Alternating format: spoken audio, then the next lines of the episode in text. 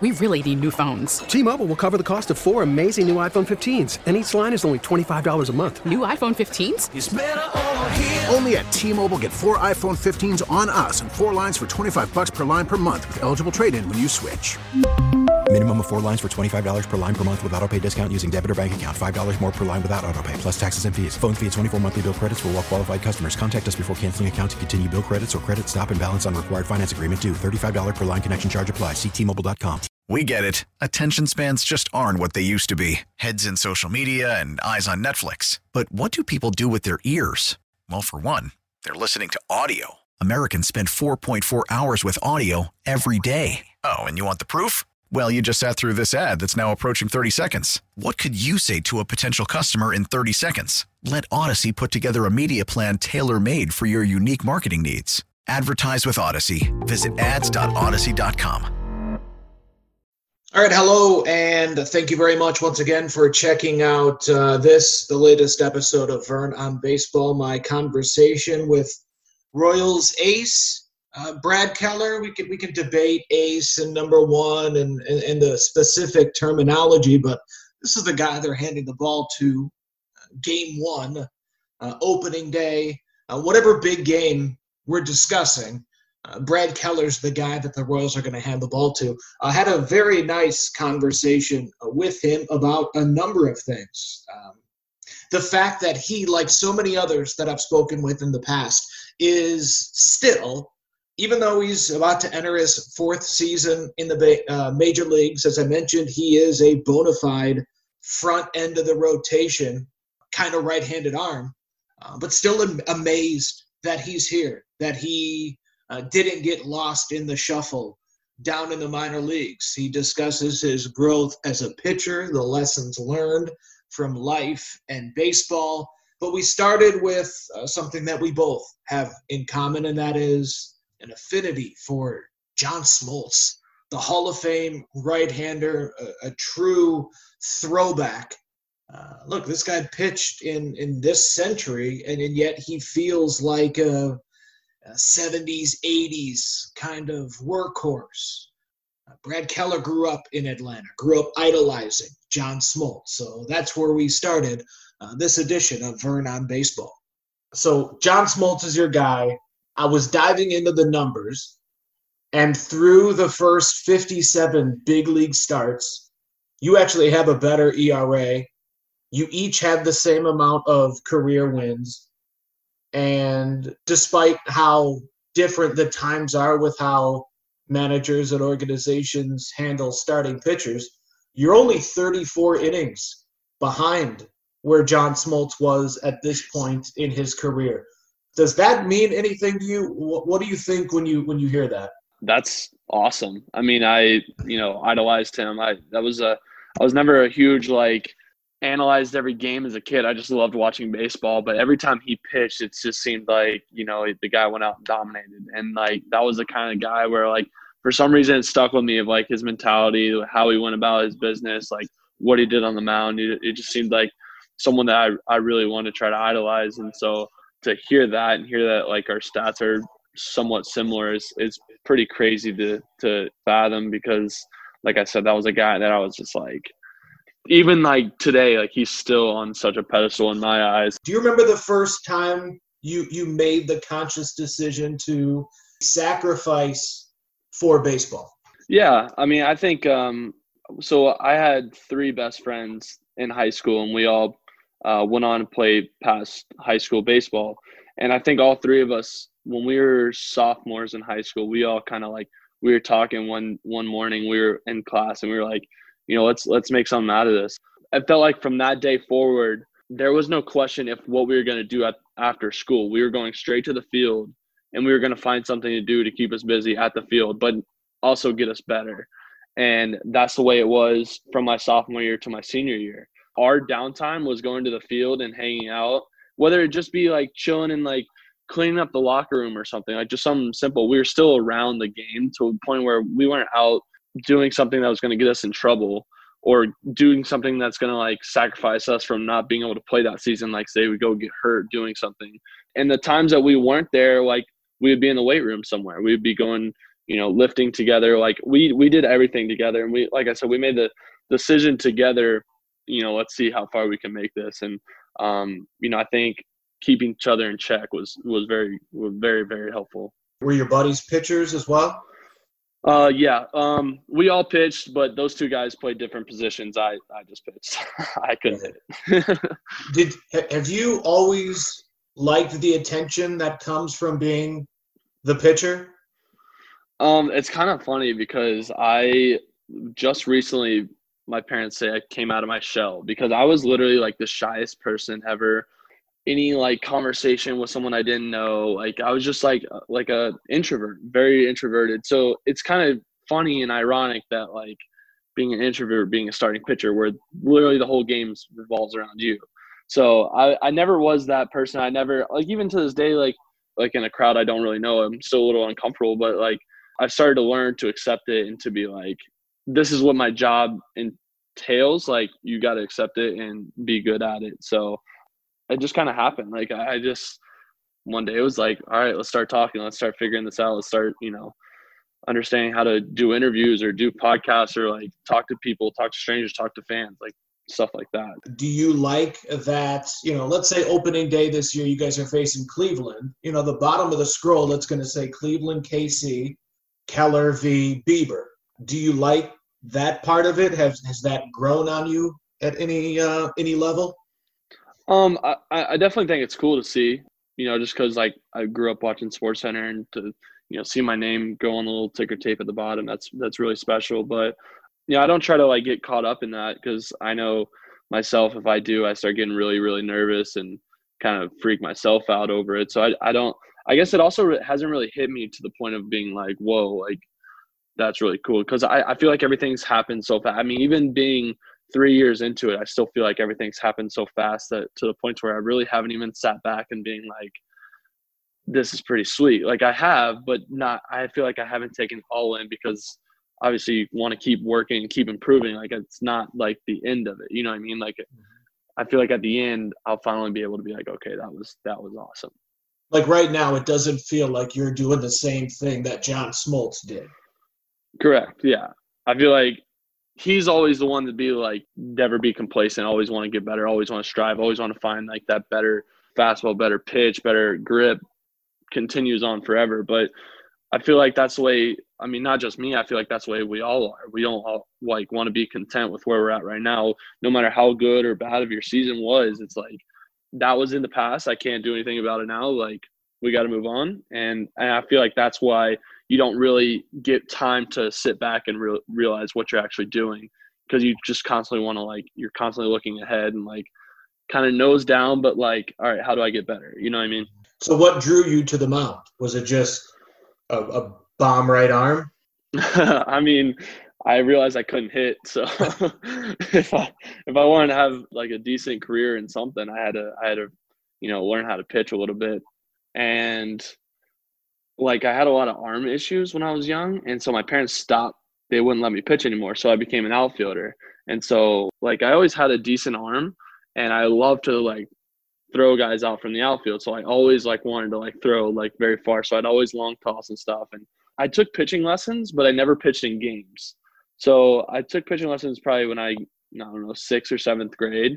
And I didn't really start pitching in games until freshman year of high school.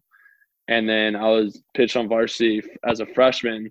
And someone came up to me and was like, you know, like you should probably like stick to pitching.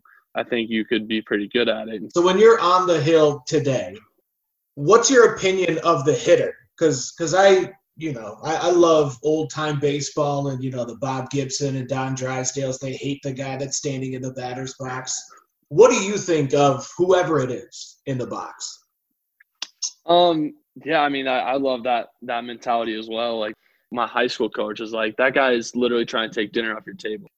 That's got to be your mindset because that's basically what it is. Like if hitter after hitter keeps taking dinner off your table, like you're not going to be in that game very long. You're not going to be around much longer.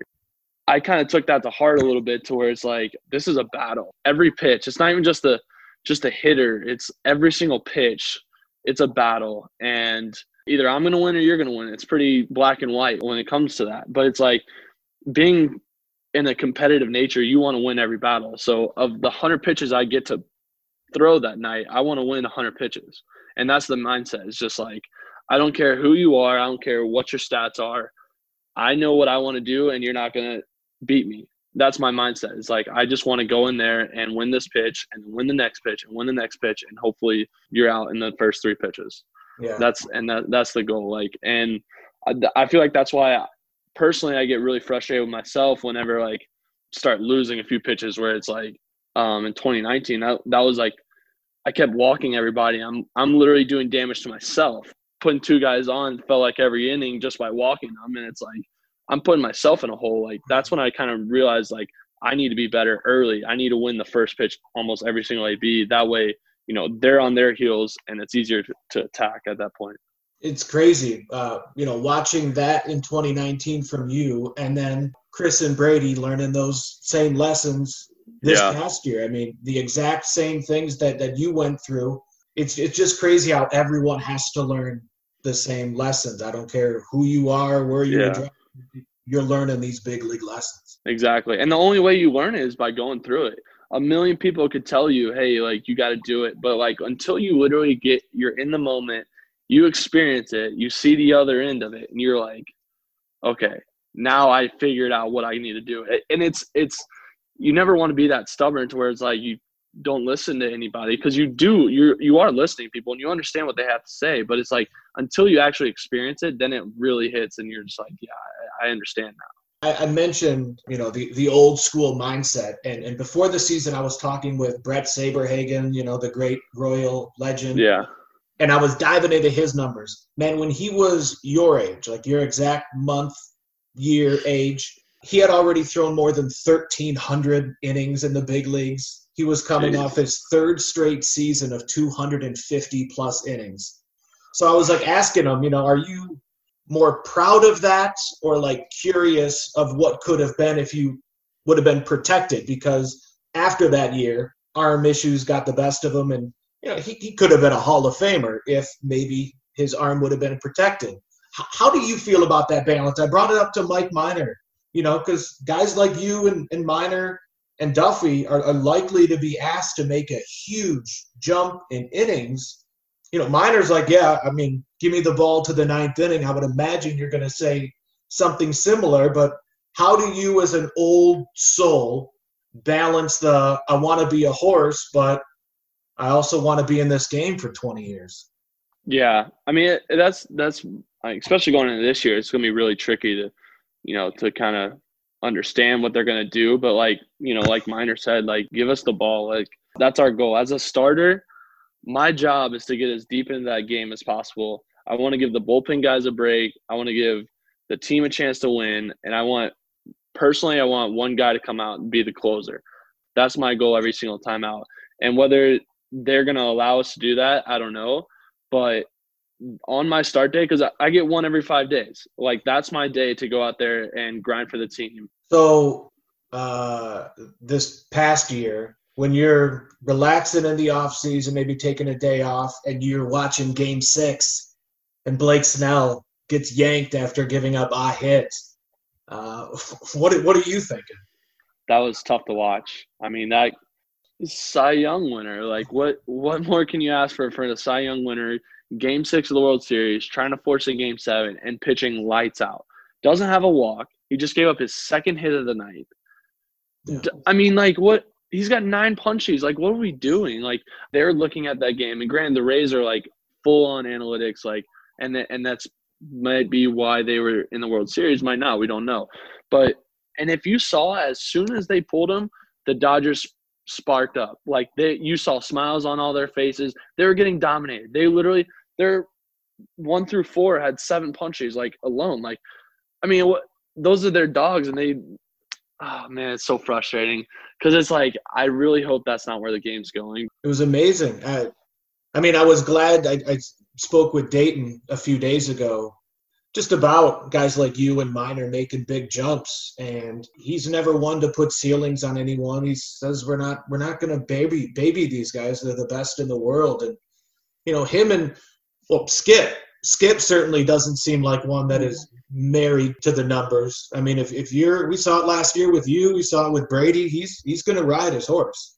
Mm-hmm. Yeah, and that's and that's what I love about it. Like I love Skip for what for you know obviously his unbelievable manager. It's been so much fun to play with him under him. Um, but it's like I mean you saw when Brady's carrying that no hitter. I mean analytics would probably freak out that he's at 120 pitches, but dude has a no hitter. Like, are you gonna pull a guy in the seventh inning with no hits? Like that's for him to ride or die with that. Like that showed to us like he's gonna ride with his dogs, and and that's that's why I love in a manager. Like, yeah, you got to understand the analytics side, and you got to understand you know the numbers but when it actually comes to game time like look at the human element to it that's what we got to focus on personal opinion it could be completely different like and in, and it is through every organization um, but from what i've seen with the royals i feel like we have a great balance where we know the analytics side when we're working when we're throwing our side sessions when we're analyzing our start after but when it's actually game time let's see let just go out there and, and ride it out how about the business i mean the business side of things you're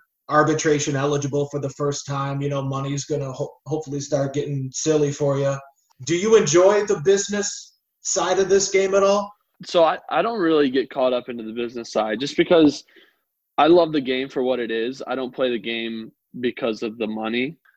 I think that's why I am able to show up to the field every single day and just, you know, just be grateful for being there. Just like I, I don't wait around for the paychecks, if that makes sense. Like I'm literally, I'm just excited to be there. I'm excited to go out there and compete. I'm excited to watch our guys go out there and compete. Like that's what I love about the game. So I don't really try to get too involved in the business side. What was the best piece of advice pertaining to that stuff you got? Because I would imagine, you know, coming out of high school, you know, you have your family you can rely on, I guess your agent too, but uh, that's got to be a whirlwind. Yeah, it's definitely way different. You know, you go from playing the game for fun, like I said earlier, to playing the game as a job. But I, I mean, even to this day, I don't really see it as a job because I, I love what I do and I love showing up to the field every single day. Like, even from when I, you know, was in the minor leagues, you know, we're in middle of nowhere America, and I still wasn't like, oh my gosh, like we got to go, you know, play a game today. I guess that was the one piece of advice is just like enjoy every single moment and let that side take care of itself. Like if you if you show up to the field every single day, compete your ass off, and win, the other stuff will take care of itself. Like you you literally won't have to worry about that. And so that was kind of the piece of advice I, I got really early. Have there been any um, long term discussions between you and the team?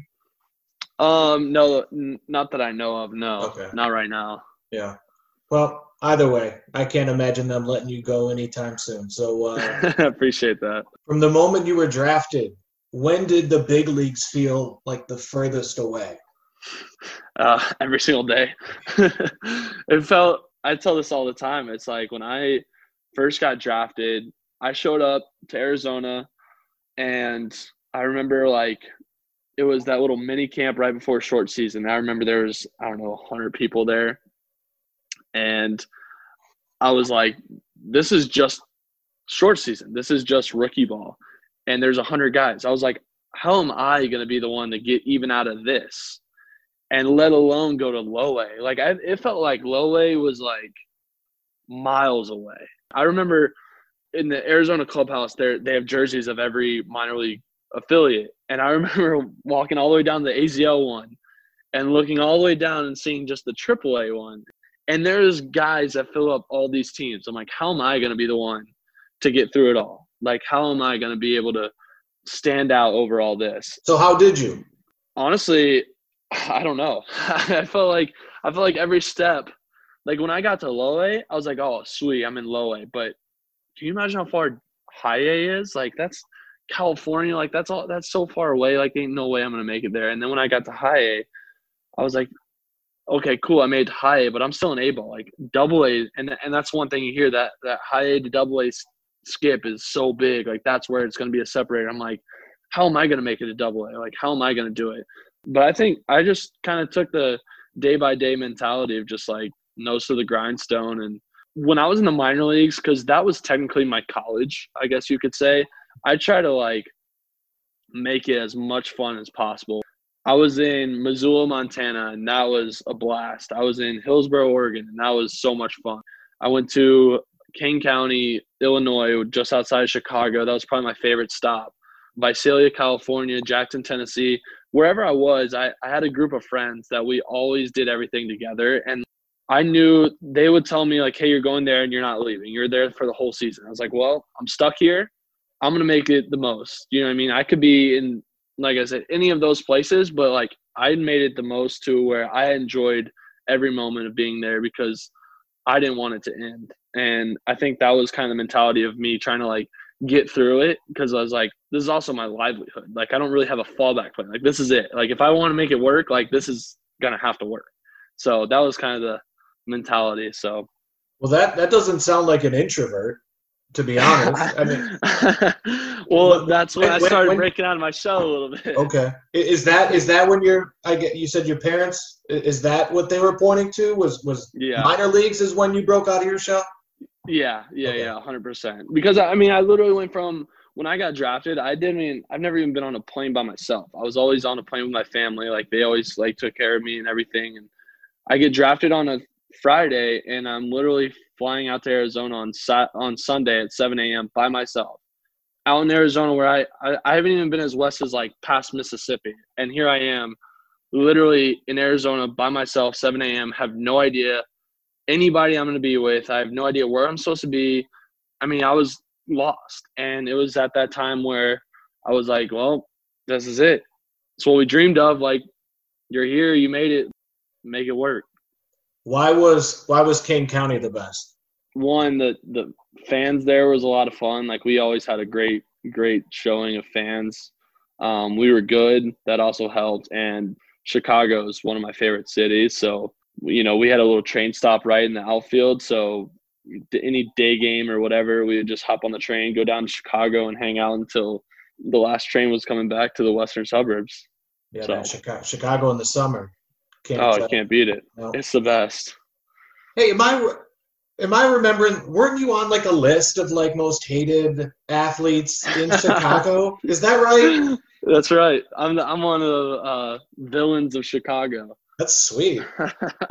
I know. I feel honored. That's why I said in the tweet. I'm honored. What What did you learn from that whole thing with the White Sox and Tim Anderson? What What was the? How did you grow from it? I think the biggest aspect of what of it was the social media side of it. I think I I learned to. I felt like I got tougher skin in a in a way on social media. To was like I knew that if any of these people that were saying all this stuff to me on social media, if I saw any of them in person, and it actually, there was an incident that happened where it was actually one of their verified accounts, not the actual White Sox one, but another one um, that tweeted out something that was insulting to me. And I talked to Swanee about it and I said, Hey, like, I, I just want to meet the guy. I don't, I'm not going to say anything bad. I just want to literally face to face. You're going to say this on Twitter face to face. Let's, let's have a conversation. And um, the guy refused to meet me. So in that aspect, it, I quickly learned that anybody can be keyboard warriors. You know what I mean? Like anybody can say whatever over social media. They're not actually going to say it to your face. Do you remember the first time you had success in a pressurized spot? Yeah, I'd say uh, in high school. I came in my freshman year. I wasn't new to pitching, but I was new to pitching in games. And it was against a rival of, in my county, but they're also really good, and we weren't good that year. That was our only down year, and thrown straight into the fire. It was first and second. We were up one run in like the fourth inning, and they had their like big boppers coming up, and I struck out two of them and got a ground out, and I literally completed the rest of the game. I threw three innings, and we ended up winning. And that was the first time where it was like I came into a moment where it was game on the line and I was able to come out on top and kind of prove to myself where it's like, I enjoy this. I enjoyed that moment. I was terrified going into it, but that was fun looking back on it now. And I kind of want, you know, you get that little adrenaline spike and you constantly like searching for that again. And I think that's what got me hooked onto doing this. I heard uh, a former Cy Young Award winner who's now does uh, TV with the White Sox, Steve Stone. He was watching some White Sox game last year, and he's talking about no fans. And he says, yeah, you know, there's still tons of pressure when you're in the big leagues, uh, but big league pressure, you have to have the crowd there to truly understand what big league pressure is about. How would you describe big league pressure? And do you think that for the guys that haven't yet performed in front of fans, they're going to learn something, hopefully, coming up in this upcoming season? Uh, big league pressure is something different. Nothing that I've experienced has come close to it every single pitch is you have pressure on it. Like they they always say like minor league innings don't compare to big league innings. Like you'd have to throw 300 minor league innings compared to 100 big league innings. That's kind of always been the hmm. like the cliche, but it, it is true. It's 100% true. Like every pitch, it is it's intense, and you try. That's when I think the mental aspects comes into it because you you almost have to suppress that in order to compete. And I definitely think having no fans this year and having those guys make their debut was perfect because the whole like build up of your debut is like oh my gosh like the first thing everyone says is there's so many fans there.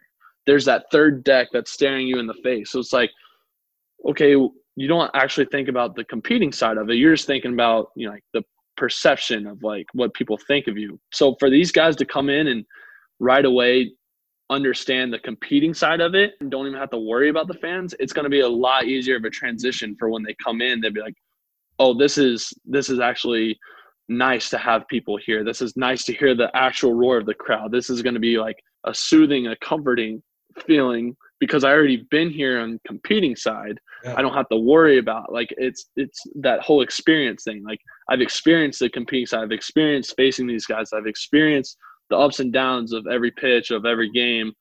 Now I feel like the fans are going to be an added bonus to where it's like, okay, now I have that little kick of adrenaline. I have that little bit of more velo on it. I got a little bit tired of a breaking ball. Like it's, I think it's just going to only elevate their games. In those kind of moments, in those pressurized moments, what do you hear? What do you see? Because for, for us, we only see the movies. What's it like? Yeah you actually like that whole tunnel vision aspect that they do is 100% real. You don't hear anything. It's baffling. I'll tell you, that's the only time that I hear the roar of the crowd is after I give up a run and I'm backing up home plate and I'm walking to the mountain. That's the only time I hear the roar of the crowd. Other than that, like I hear nothing. You're so dialed in, you're so locked in, you're so focused on what you got to do to get this guy out that you don't hear the crowd. It's it's kind of crazy. Are you? What are you curious about when it comes to October baseball? I just want to know what it's what it feels like. I want to know everything about it. I want to just take it all in. I want to be able to go out there and and experience what so many people have experienced and so many people have told stories about. To actually like have my own story of like this is what happened. This is this was our team. It always seems like everyone that makes it to October, they always talk about the team and how close the team was and how much fun that team was. Like I want to experience that. And I think personally, I think our team is that team. Like we are really tight. We're really close. We're learning a ton. I mean, I think it shows over the three years our progression. Like it seems like every single day, like guys are getting better, um, and we keep adding pieces, which also helps out a ton. And like I just want to experience that with a with a group of guys that are really tight, and to go out there and compete in front of Kauffman it's something that everyone dreams of as a kid and to actually be able to be close to experiencing that is you know it's it's pretty fun. Yeah man. I'm uh you guys got some dogs? Your skipper's a dog? I'm uh yeah. I'm looking forward to uh this upcoming season. You just stay so. healthy and uh take care of yourself man. I really appreciate the time.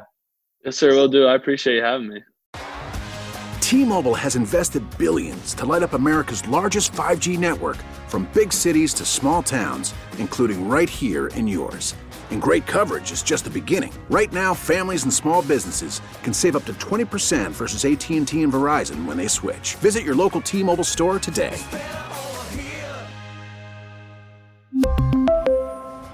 Plan savings with 3 lines of T-Mobile Essentials versus comparable available plans. Plan features and taxes and fees may vary.